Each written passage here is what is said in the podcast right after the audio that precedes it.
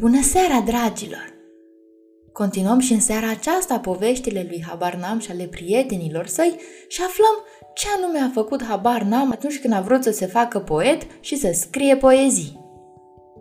Neizbutind să ajungă pictor, Habarnam hotărâ să devină poet și să scrie versuri. Cunoștea un poet care locuia pe strada păpădiilor.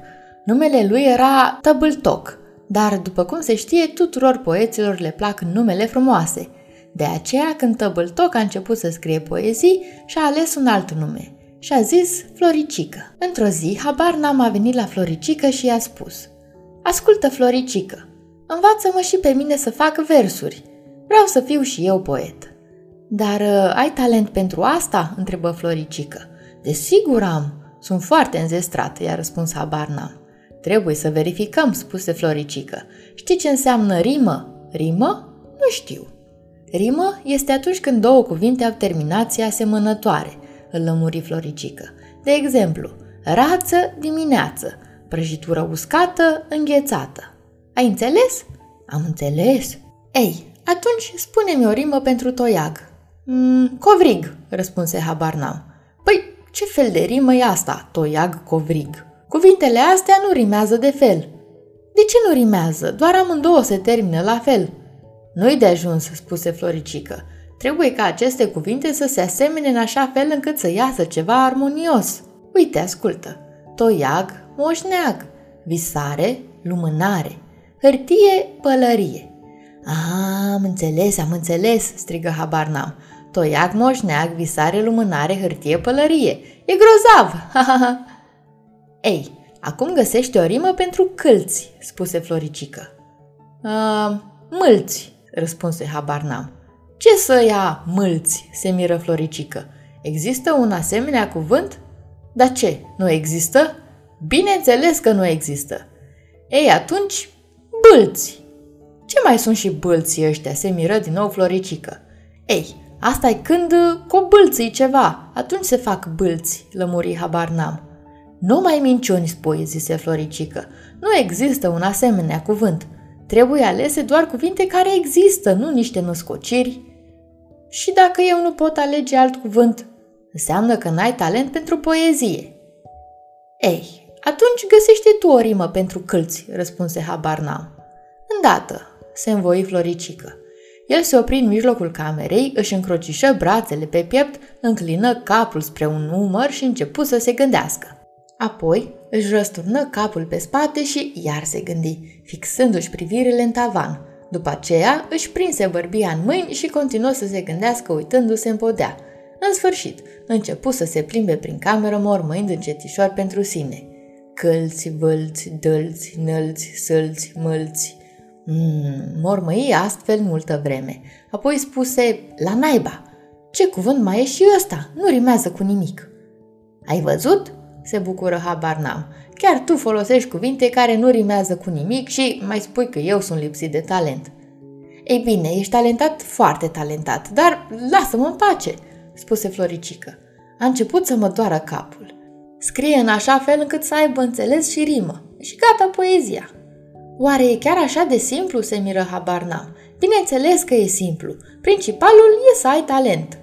Habar n-am s-a dus acasă și îndată s-a apucat să scrie poezii. A hălăduit toată ziua prin cameră. A privit când în podea, când în tavan, s-a prins și cu mâinile de bărbie și tot mormăia câte ceva pentru sine. În cele din urmă, poeziile au fost gata și el vorbi. Ascultați, fraților, ce poezie am făcut eu! Să auzim, să auzim despre ce sunt poeziile, se interesară cu toții. Poeziile sunt despre voi, mărturisi habar n-am. Iată, întâi una despre știe tot. Știe tot se plimbă în ploaie și a sărit peste o oaie. Cum?